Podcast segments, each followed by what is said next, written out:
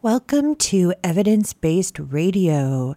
As always, you can find me throughout the week at the Facebook page, which is Evidence Based Radio.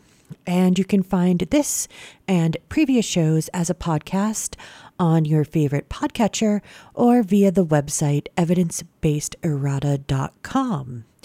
And I actually will have, they should have actually already gone up. There's a couple of posts that refer to things in today's show uh, because they have sort of visual components. So I thought it would be good to have them go up so that you could see them at your leisure.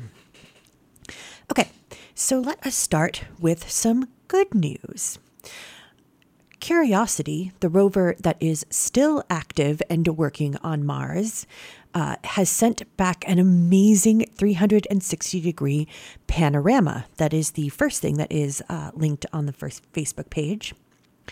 And so it's a really excellent uh, panorama, and you can do the whole three hundred sixty thing with the uh, video, and it's very, very cool. I mean, obviously a bit monochromatic since Mars is basically just kind of shades of uh, sort of tan and burnt umber, uh, but still really fascinating. And you can see a kind of really interestingly uh, distorted because of the sort of fisheye quality of the um, picture. You can see the a lot of the actual uh, rover itself, and you can see that it does have a fair amount of dust on it, but luckily not enough to actually have hurt it.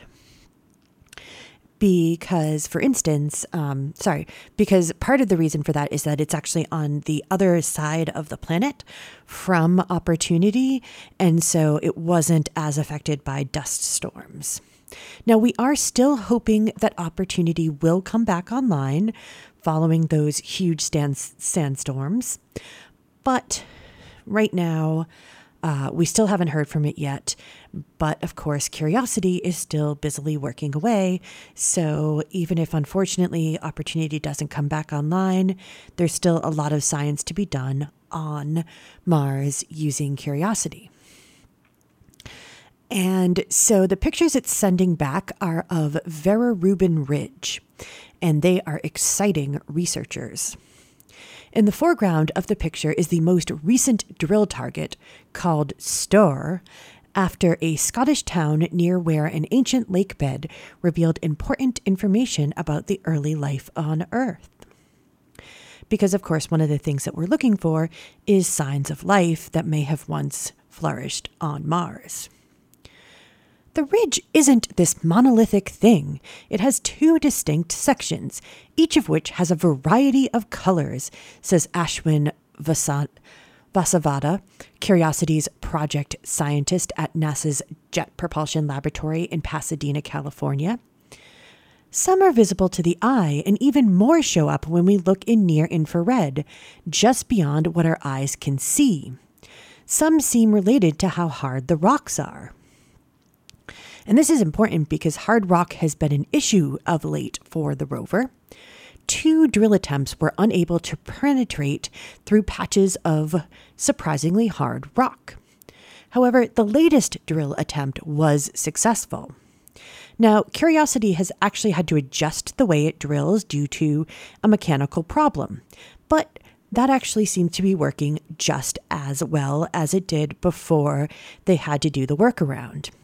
NASA noted that even if the drill had been working as designed, it wouldn't actually have been able to penetrate these rocks because they were that hard. Much of the ridge contains hematite, a mineral that forms in water. There's such a strong hematite signal that it drew the attention of NASA, of NASA orbiters like a beacon. Could some variation in hematite result in harder rocks? Is there something special in the ridge's red rocks that makes them so unyielding? NASA wrote in a statement. Two more drill sites are planned for September in the area. And then in October, the rover will actually begin its ascent up Mount Sharp to the ultimate goal, an area of clay and sulfate minerals where the rover will have a great view of the surrounding area. And so I'm much, very much looking forward to that, uh, to NASA getting another really successful uh, mission um, goal out of Opportunity. And so, yeah, um, or sorry, out of Curiosity. And hopefully Opportunity will come back online. And I will definitely uh, post about it if it happens not on a Friday, which it probably won't, uh, and then uh, update you as well on the Friday as soon as I hear anything, because I am actually going to be watching that pretty closely, because I would really like to hear that it is uh, back up and running. Okay, so in another NASA update, New Horizons is gearing up for its hardest mission yet. On New Year's Day, the probe will pass within twenty-two hundred miles of the Kuiper Belt object, twenty fourteen M U sixty-nine, which the researchers have been calling Ultima Thule. And so Ultima Thule is an approximately twenty-three mile wide object orbiting in the deep reaches of the outer solar system. The object is approximately three point seven billion miles away from Earth. It takes six hours for signals to travel back from the craft, despite the fact that signals are traveling at the speed of light. So, uh, as a point of reference, the amount of time it takes sunlight to leave the sun and reach Earth is about six or seven minutes. So, uh, yeah. And so it's pretty far away at this point. And uh, it's also going to be pretty hard.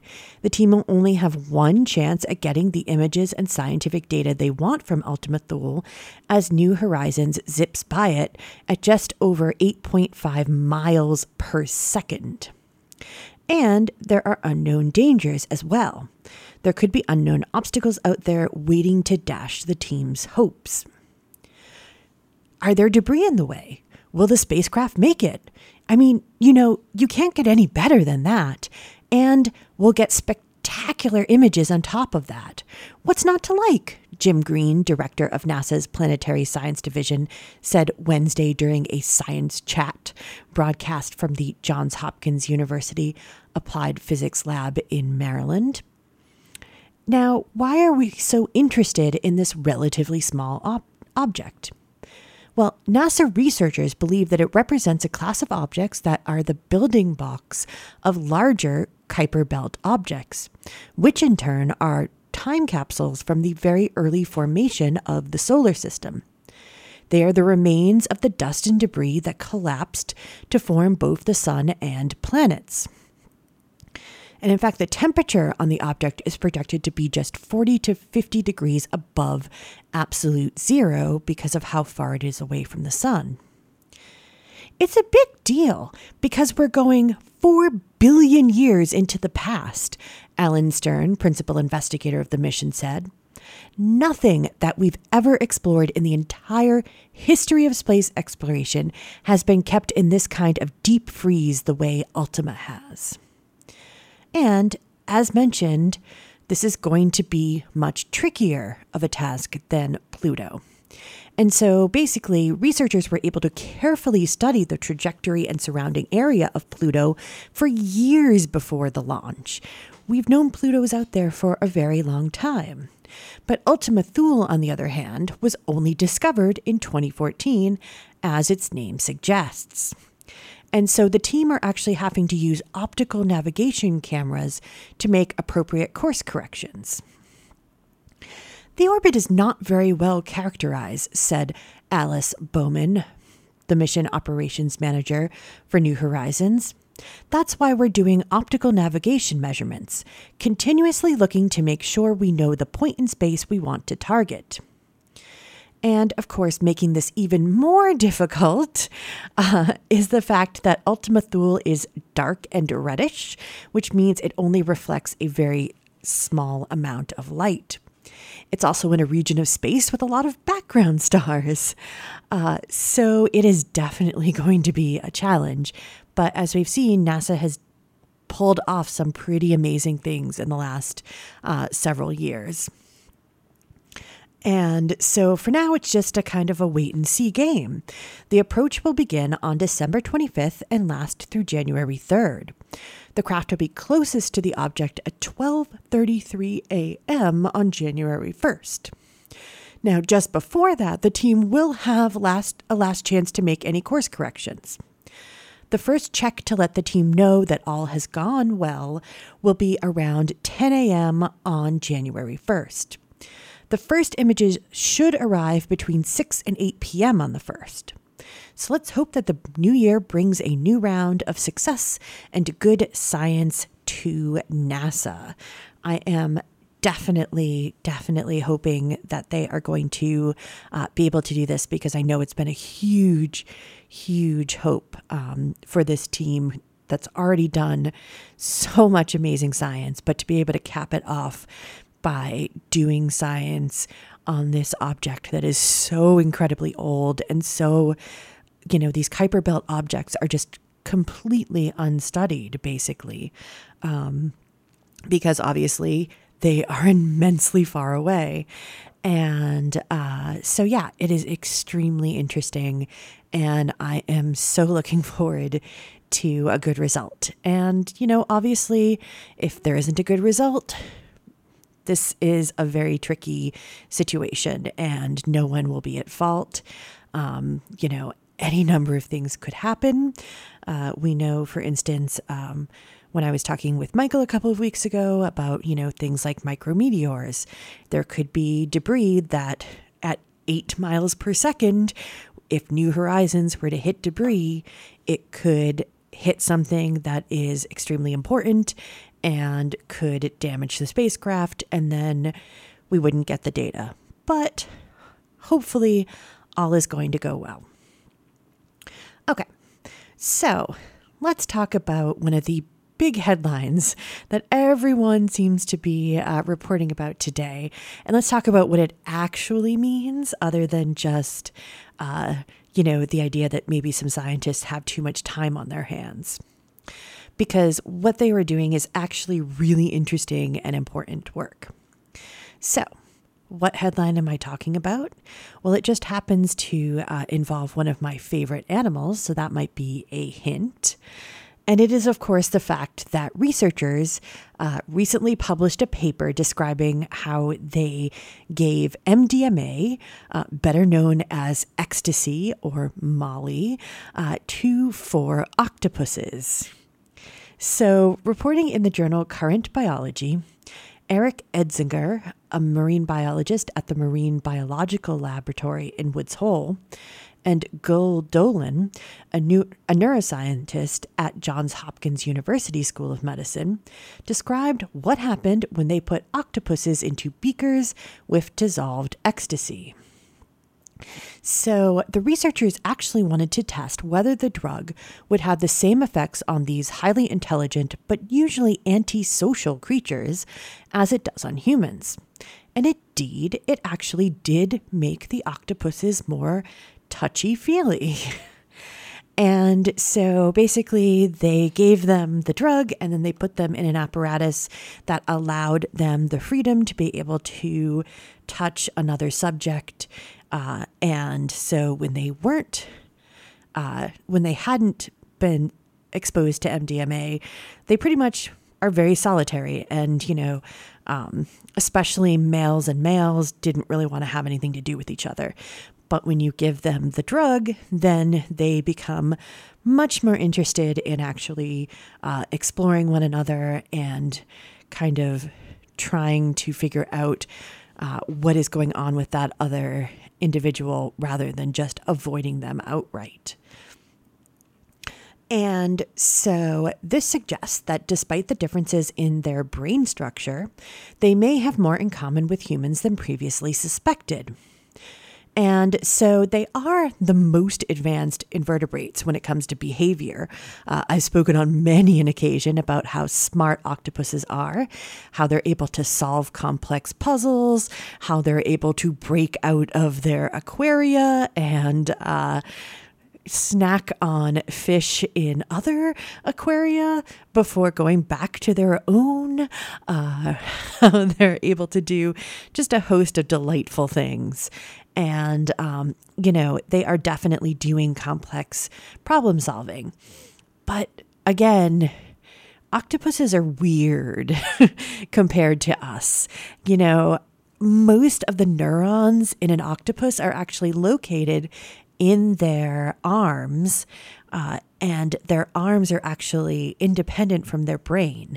So they actually can taste and smell uh, chemicals. It's not really smelling, obviously, but they can um, detect chemicals with their arms without needing the rest of their brain. And so, again, they're very different from us. Um, they are truly kind of alien, uh, but they are also connected to us by a distant common ancestor. And so until now, they really hadn't been considered to be the kind of animal that had developed the ability to form social connections in the way that most other highly intelligent organisms do. It turns out, given this particular study, that maybe they just needed a little bit of a chemical push to become more social. And so researchers, the researchers are looking at uh, how this can give them a better understanding of the origin and development of social behavior across species. And so in twenty fifteen, Edsinger had co-discovered that octopuses share a nearly identical serotonin transporter, which also happens to be what mediates the psychological changes that are a result of taking ecstasy. We were interested in the serotonin transporter because we knew that the principal binding site, that it was the principal binding site of M D M A, said Dolan. If we focused in on the parts of the protein that are really important for serotonin binding, then the similarity was over ninety-five percent between humans and octopuses. And so they worked together at the Marine Biological Laboratory, uh, which I actually visited earlier this summer. Um, at least I got to see the outside. Next year I have to go during the week when I can actually probably get a real tour. And so what they did was they designed the experiment to test the findings by giving four octopuses ecstasy and comparing them to five more sober uh, control subjects. And so they were surprised by the results, not only because just in general, octopuses are not seen as being social animals, but they also lack a nucleus accumbens, any folded cortex, and any kind of re- reward circuits, which are the parts of the brain generally associated with behavioral changes from drug use. They found, nonetheless, that when affected by the drugs, the octopus's caresses appeared to be more exploratory than aggressive. And there was more of it. Now, generally, this species is only social during mating, with, again, they are very well known for avoiding uh, their male co- counterparts. And so on M D M A, both males and females were more likely to be interested in each other. So once again, octopuses prove to be a fascinating and amazing creature, but they also show us really interesting things about the deeper connections between social, uh, between chemical Um, exchanges that lead to social behavior and how those develop. And so it's really interesting to talk about that. Um, and so the researchers um, were interested in the in, in the ancient origin, ancient origin of serogen, serogenetic, generic. Oh, let's try this again. Sero. Serotonergic pathways, and especially that the shared S L C six A four gene, which is broadly conserved across most bilaterian animals. So um, bilaterian animals are anything that has uh, bilateral symmetry. Now, interesting uh, is the fact that it's actually lacking in some uh, bilaterians, which is in the eusocial hymenopteran insects, uh, the honeybee, and leafcutter ants. So some of those really highly social uh, insects actually don't have this gene. And so that's really interesting um, because they have really, really social, but also extremely hierarchical um, um sort of civilizations, might one might also almost say, um, and so uh, it's interesting to think about why that might be. But that is actually a project for another day, uh, because obviously these researchers were looking at those octopuses. Okay, let's stick with neuroscience for a minute and talk about the discovery of a new kind of neuron. Now, this neuron may have avoided detection before now because it's actually not found in mice, which is unfortunate because we use mice for a lot of our modeling. But, you know, these things happen. It has been dubbed the rose hip neuron, thanks to the fact that it is rather bushy in appearance. The neurons have Neurons in general have long branches called dendrites, which receive signals from other neurons. And in the rosehip neuron, these dendrites are very compact with lots of branch points, so it kind of looks a little bit like a rosehip. Tragiv Bakin, one of the lead authors of the paper and senior scientist at the Allen Institute for Brain Science in Seattle, told Live Science. And so the neurons also have large bulbs at the end of their axons, which release neurotransmitters uh, or chemical signals to other neurons. Now, the cell has a unique gene expression, distinctive shape, and a diverse connection with other neurons.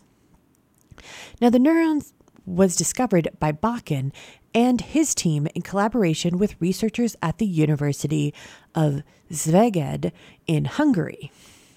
They actually had both found this neuron independently, but once they figured out they were both working on it, they decided to combine uh, their talents and actually work on it together.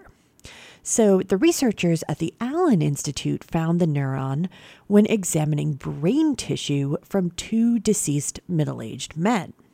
They found that they acted differently from other neurons. There are a number of genes that are turned on just in that cell and not in others, Bakin said. The team in Hungary found them while studying the electrical activity and shapes of neurons from brain tissue that had been removed from people during surgery but kept alive in solution. Now, the researchers note that the cells are rare, accounting for only ten percent of the layer of the brain in which they were discovered, which again might account for their late discovery. And of course, this also points to the problems with obtaining human brain tissue for research. Bakin notes that they were only able to look at a single layer of the neocortex, the most recently evolved section of the brain, which is involved in sight and hearing. So it's possible that they are found in other areas of the brain as well. In the neocortex, the rosehip neurons are associated with pyramid cells, a type of excitatory neuron that accounts for two-thirds of all of the neurons in the cortex. They found that they act as inhibitory neurons to the pyramid cells. They have the potential to sort of put the brakes on the excitability of per, of pyramidal neurons, Bakin said. But what this means for the impact on the brain? We don't really know yet, he added. And it's important to stress the fact that these neurons are not found in mice. Mice have been a wonderful model organism for understanding how brains work in general and can help us understand how brains how human brains work, Bakin said. But I think finding a part of that circuit that is not seen in a mouse That points to needing to study actual human tissue. Now, while all mammals have a neocortex, the human brain has a thousand times more cells in the human cortex compared to the mouse, he said. And of course, this might explain again why no genetic signals of rosehip neurons are even found in mice. So this doesn't suggest overall that mice models are useless. I mean, we've definitely used them for many years with good research. It simply means that we need to continue to acknowledge that mice and humans can have different reactions, even though they share much similarity in both genetics and anatomy. And of course, we've seen that in time and time again in the medical field, where a drug works great in mice, and then when it gets to human, humans, even though it seemed to be so promising in mice, it utterly fails because it is just, there's different mechanisms. And, um, you know, sometimes it works and sometimes it doesn't.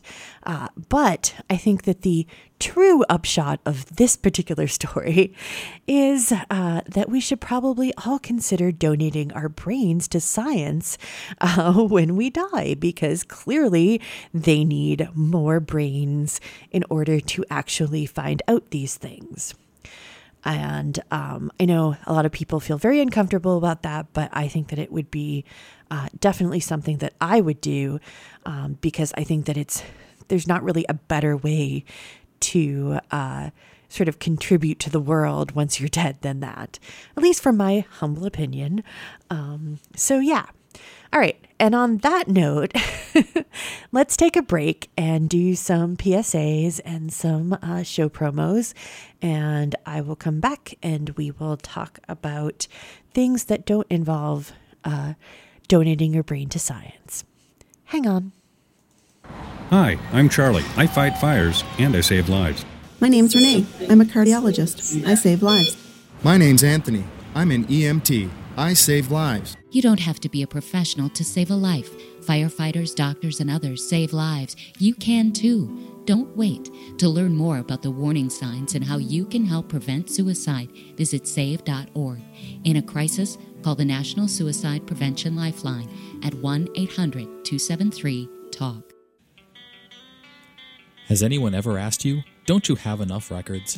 Adventure Rocket Ship is new and old, indie pop, psych pop, post-punk, shoegaze, lots of chiming, jangly guitars and catchy melodies from both artists you know and obscure seven-inch singles from around the world. Adventure Rocket Ship, Tuesday nights nine to eleven p.m. on Valley Free Radio.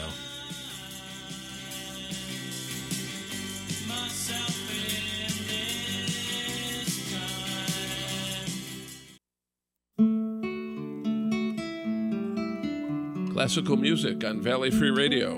Tune in to Andi Musique, Wednesday mornings at seven a.m. for an hour of beautiful music to start your day, hosted by Lucy and Larry.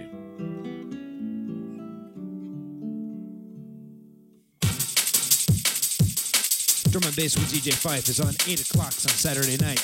We roll from eight o'clock to ten o'clock on Valley Free Radio, W X O J L P, or online at valley free radio dot org. Join the eight o'clock Drum and Bass Association by listening to Drum and Bass with D J Fife, eight to ten Saturday nights. Thanks for asking, but I'd rather not send you nude pictures. I'm camera shy. I already said no. Under my clothes, I'm a robot. My webcam is broken. I'm worried they'll get passed around school. I have a rash. I have nudophobia. I have lizard skin. I'm a vampire, so I don't show up in pictures anyways. Your badgering has really killed the mood. When someone is pressuring you to do something you don't want to, how many ways can you say no before they get the message? Let us know at that's not cool dot com. Brought to you by the Ad Council. I never get the flu. My kids don't need more shots. I don't have time. We're all healthy. My asthma's under control. I'm pregnant. I've had the flu. It's not a big deal. My kids are too old for flu. The media is exaggerating. I can fight it naturally. No matter how you build your excuses, the flu can blow your house down. Keep your foundation strong. Vaccinate. Learn more at flu dot gov. A message from the U S Department of Health and Human Services.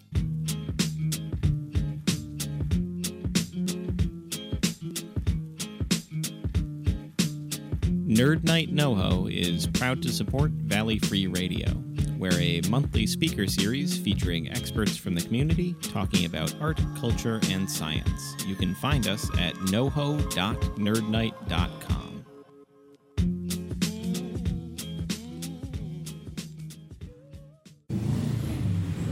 This is Ruthie from Pedal People with a public service announcement.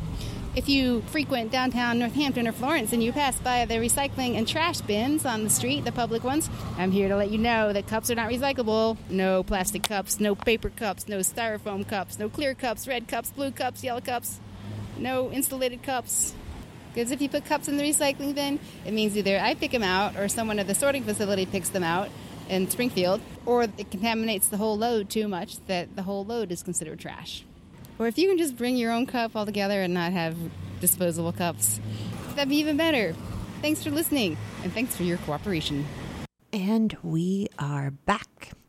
So we are going to move on now and talk about Africa for a minute. Now, there is definitely this sort of idea that despite the fact that Africa is the cradle of evolution, that it has kind of always lagged behind the rest of the world in terms of civilization. Now, of course, this is silly. Uh, it is definitely not true, and there are amazing ruins that have been completely neglected and have been downplayed due to, well, colonialism and uh, racism and all sorts of other things like that. And so there are amazing wonders to be found in Africa, just like there are in the Middle East and in Europe and in everywhere else on the on the earth. So what if I told you, having uh, made that statement, that at the same time that Stonehenge was being built, roving herders in what is now Kenya were creating a huge monumental burial ground, which was under construction continually for four hundred fifty years. The monument, called the Lothagam North Pillar Site, features a sprawling field of rocky rings, stone columns, and burial mounds. Now, the pillars don't match those of Stonehenge in height or splendor necessarily, but they do represent a huge undertaking of a people to bury not just their elite dead, but all members of the society in a ritually important place. Now, a description of the site has been published recently in the journal Proceedings of the Natural, National Academy of Sciences. The Lothagam North Pillar Site is the earliest known monumental site in eastern Africa, built by the region's first herders. Lead study author Elizabeth Hildebrand, an associate professor at Stony Brook University in New York, said in a statement, "This finding makes us reconsider how we define social complexity and the kind of motives that lead groups of people to create public architecture." Now, the site was built between was built near Lake Turkana uh, between four thousand and five thousand years ago, when diminished rainfall led to the shoreline retreating, and so this created new fertile plains for herbivores to graze. And so, moving into the area, nomadic tribes were forced to develop new technologies, strategies for living, and new forms of cultural expression. The construction of this public cemetery was one of those new forms of cultural expression. Now, the centerpiece of the site is a raised stone platform around one hundred feet in diameter, which is capped with monolithic basalt and sandstone columns, which were transported from nearly a mile away. The platform contains a burial chamber that may have once held as many as five hundred eighty individuals in tightly packed graves. Now, these individuals were buried over many years, so this wasn't just uh, a couple of years of uh, interring people at this space. It was in continual use for many hundreds of years, um, because, of course, these uh, groups were much smaller uh, than they are now. Um, you know, these were the f- really the first kind of uh, hunters and gatherers and herders uh, that were out there. And so the populations would have been much smaller uh, than they even are today. Now, excavations actually began at the site back in the nineteen sixties, but this is the first time that an in-depth study of the social hierarchy of the site has been tackled. Now, what's interesting is, uh, as I sort of alluded to before, the researchers actually didn't find any evidence of a hierarchy. The remains of both genders and all ages were buried together. Old men next to young women, next to babies. All of their inhabitants were buried at this site. And none of the remains had associated goods that would have marked them with a higher status. Now, saying, having said that, actually, most of them were buried with colorful jewelry. Many uh, worked stone beads or jewelry from ostrich eggshells were found. And so others wore rings or bangles uh, made from hippo ivory, or headdresses made from animal incisors, apparently. And in fact, one uh, body, or one skeleton, I should say, had a headpiece fashioned from four hundred five gerbil teeth, which apparently represents one hundred individual gerbils, um, which I just thought was very interesting. Um, and so, uh, again, I've linked to the article so that you can see a picture of some of the jewelry found at the site. It's actually really beautiful. Um, I'm like, I would like some of those beads on my own necklace. Um, it's like really, some of it's very beautiful. And, you know, this is five thousand, four thousand years ago. It's crazy. Um, and so around the platform, there is a cluster of large stone circles and cairns.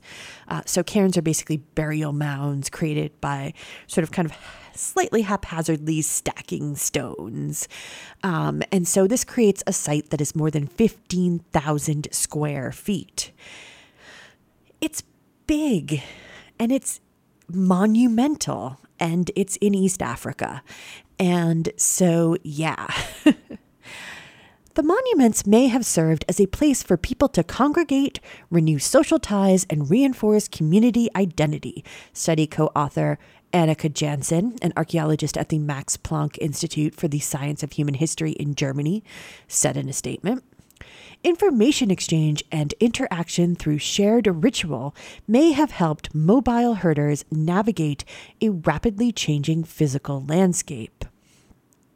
Now, the data suggests that hierarchies are not essential to building of monumental architecture, and therefore that our ideas of how complex societies must be ordered need to be revised. These people clearly were egalitarian, and yet they created this amazing monument. Um, that's another one of those things that people tend to believe that, oh, you know, the only way to build things like this is to have had some sort of hierarchy where you have someone who has this vision and then they, you know, sit around while the lower classes actually build it for them. But here there was clearly a sense of community and that this was a shared enterprise between all members of the society. Now, again, of course, this doesn't mean that we should all live in, you know, harmony and uh, go out and become um, hunter-gatherers or, you know, uh, pastoralists. But, you know, it just, again, points to the fact that we tend to have this idea that humans just have this one particular kind of nature because that's what we've been exposed to all our lives. And so, um, you know, that's not exactly what needs to happen. So there are ways in which humans actually can interact with one another in an egalitarian way that doesn't require hierarchies. Um, yes. So, you know, capitalism bad. uh, so yes, I should probably rename this show Evidence Based Radio and uh, Marxist uh, Apologetics Hour. But um, anyways, um, yeah. So let's let's move on with more science. Okay. So a new study uh, has suggested that a five hundred fifty-eight million year old fossil might just be the oldest confirmed animal fossil. Now, this science sounds very cool, but I do want to talk about how this is a very, very new finding, and there are definitely some people who are not convinced. So just keep that in mind as we talk about it. So paleontologists believe that organisms that could be considered under the auspices of Animalia did definitely develop during the period called the Ediacaran, which would have been between five hundred seventy-one and five hundred forty-one million years ago. And this is actually the period directly before the Cambrian period, which people are much more familiar with, uh, the Cambrian explosion, where you get all of these like crazy weird things that just pop up seemingly out of nowhere. Uh, people used to believe, but now as we found more fossils and we've gotten better at figuring out what is a fossil, you know, we can definitely show that the Cambrian explosion, while it there was a large divergence of forms during that period, they didn't come out of nothing, that there were earlier forms that show a a pretty clear lineage of um, continuing to branch out until you get to uh, the Cambrian period. And so most people don't consider it to have been really an explosion anymore. And so we do think that, you know, this was the period right before the Cambrian where what can be considered animals were born um, or were evolved. And so, um, you know, there are different kingdoms. There's sort of the animal kingdom, there is the uh, protist kingdom, and then there is the uh, um, plant kingdom. And so there are definitely different uh, kinds of organisms. And so sometimes in this early period, they're a little mixed. um, and so again, fossils from this era are very weird. And so much of evolution's first forays into multi multicellular life were pretty bizarre, and they bur- bur- blur the line between the major kingdoms. And so some things that we used to think were plants, we probably think are animals now, and vice versa. And some of them may have been giant funguses or protozoa. Who knows? Some actually might represent lineages that actually didn't survive and don't have any living ancestors. So it's pretty exciting when someone announces that they've definitively figured out what a fossil from this era is. Now again, there is still some doubt, but the fossil in question is this weird uh, fossil. It is referred to as uh, Dickinsonia, and so it's, again, really weird. And so it is this oval-shaped organism that featured rib-like segments. It could actually be up to four feet long, and it just basically looks like a giant leaf. Like the fossil basically just looks like a giant leaf, um, maybe with some pretty uh, close veining. And so what's almost certainly true about it is that if it does turn out to be the first example that we can pin down as being an animal, it won't be the earliest. Uh, so it will just be the earliest that we'll be able to identify, because we definitely think that this has, um, you know, that, that things had been already evolving towards this. And of course, it's also hard to define exactly when something becomes an animal. But the researchers make a pretty uh, good argument for their belief that this is a animal. And so they claim that they were able to discern the biomarkers that suggest Dickinsonia would have had cholesterol. And so the fossil in question is a five hundred fifty-eight million year old specimen from near the White Sea in northwest Russia. Researchers led by Ilya Bob- Bobrovsky from the Australian National University believe they found traces of cholesterol, which is a fat produced only by animals. The fossil fat molecules that we've found prove that animals were large and abundant five hundred fifty-eight million years ago, millions of years earlier than previously thought. Jochen Brox, a co-author of the new study and an associate professor at A N U, said in a statement, "Scientists have been fighting for more than seventy-five years over what Dickinsonia and other bizarre, bizarre fossils of the Ediacaran biota were: giant single-celled amoeba, lichen, failed experiments of evolution, or the earliest animals on Earth. The fossil fat now confirms Dickinsonia as the oldest known animal fossil, solving a decades-old mystery that has been the holy grail of paleontology." Now, that's a pretty strong statement. And so the researchers identified hydrocarbon biomarkers using gas chromatography, uh, mass spectrometry. They found that ninety-three percent of the extracted organic materials were cholesterol molecules, compared to eleven percent of the surrounding sediments. They also failed to find biomarkers that would indicate the remains were fungal or other alternative forms of life. But as I said, not everyone is convinced. "I find this study completely unconvincing," Jonathan B. Antcliffe, a senior researcher at Lausanne University in Switzerland, told Gizmodo. "There is a long history of very strong claims being made because of evidence from biomarkers that in the end do not really amount to very much. There is no one arguing for the alternative position that Dickinsonia is bacterial. No one thinks ba- that Dickinsonia is bacterial. No one. So we already know it is a eukaryote of some type. There is, there are very many different eukaryotes, and the authors cherry-picked a few examples and quickly rejected them before moving immediately to an animal conclusion." He also suggested that they did not give enough information to suggest that they had truly uh, eliminated the idea that there might be some form of contamination. Now, it's not to say that he thinks that they're completely wrong and that's the end of it. He suggests that they just need to do more research, that what they've done so far is not compelling enough to make the statements that they've made.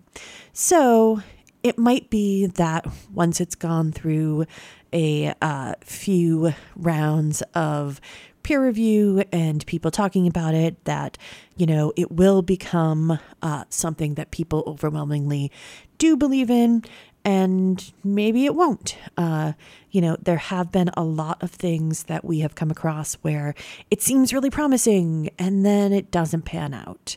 Um, it turns out to have been contamination, or it turns out that there was just any number of things that went wrong that turned out to make it not what it seemed to be. And so, of course, scientists are cautious. Uh, but of course, scientists are also humans. So when you have a really cool result, you want to tell everybody. You don't want to be like, well, maybe, possibly, kind of. You want to be like, this is the first animal that we can point to and say yes. Um, so we'll see what happens. uh, and so, yeah. All right. So let us finish up tonight with a story about children and chimpanzees. So a new study suggests that toddlers between the ages of twelve and twenty-four months share up to ninety percent of their gestures with juvenile and adult chimps. Now, these gestures include hugging, jumping, stomping, and throwing objects, things that we all know that toddlers love to do, um, but apparently also chimps love to do. And so basically what this points to is that such behaviors are innate and a product of evolutionary history that stretches back to a common ancestor. Since chimpanzees and humans shared a common ancestor around five to six million years ago, we wanted to know whether our evolutionary history of communication is also reflected in human development. Verena Kerskin, a researcher at the University of Göttingen and the first author of the study, said in a University of Saint Andrews statement. Now, for the study, the researchers watched toddlers in their natural quote-unquote habitats, uh, such as at home or daycare, and with peers, relatives, and caregivers present. So thirteen children in total were observed, six in Germany and seven in Uganda. Now, they tried to do this in order to reduce bias from the impact of culture and native language on early gestures, they wrote. Now, the chimpanzees that they looked at ranged in age from one to fifty-one years old, and they were observed in their natural habitat at the Budongo Forest in Uganda. Now, of course, they don't have any vocal language. Um, I mean, they have sort of screeches and screams, but it's not talking like we have. But they use about eighty different gestures. And in fact, Uh, scientists have recently published the Great Ape Dictionary, a uh, compendium of these gestures in order to help decipher their meaning. Wild chimpanzees, gorillas, bonobos, and orangutans all use gestures to communicate their day-to-day requests, but until now they were always one ape missing from the picture, us, explains Catherine Hobader, a senior author of the paper and a scientist at the U- at the School of Psychology and Neuroscience at the University of Saint Andrews. We used exactly the same approach to study young chimpanzees and children, which makes sense. Children are just tiny apes. And so in all, the toddlers made fifty-two distinct gestures, of which forty-six or eighty-nine percent were also documented among the chimpanzees. And so they gestured both singly and by stringing them into a sequence. We thought we might find a few of these gestures, reaching out your palm to ask for something or sticking your hand up in the air, but we were amazed to see so many of the ape, quote-unquote, gestures used by the children, said Hobader. And so that is really interesting. And so, again, it's this idea that even though we consider ourselves to be, you know, very different, uh, we have actually ret- retained some shared behavioral aspects, and those are really expressed well in childhood. And so, of course, once we develop speech, then they tend to peter out because we then change the way in which we interact with people and the way that we use gestures. Uh, but until then, we're just little apes. All right, that is all the time I have for tonight. Uh, please do stay tuned for Civil Politics coming up next. And as always, have a great week. Good night. This show is part of the PlanetSide Productions Network. For more information, please visit w w w dot planetside dot pro, and thank you for listening.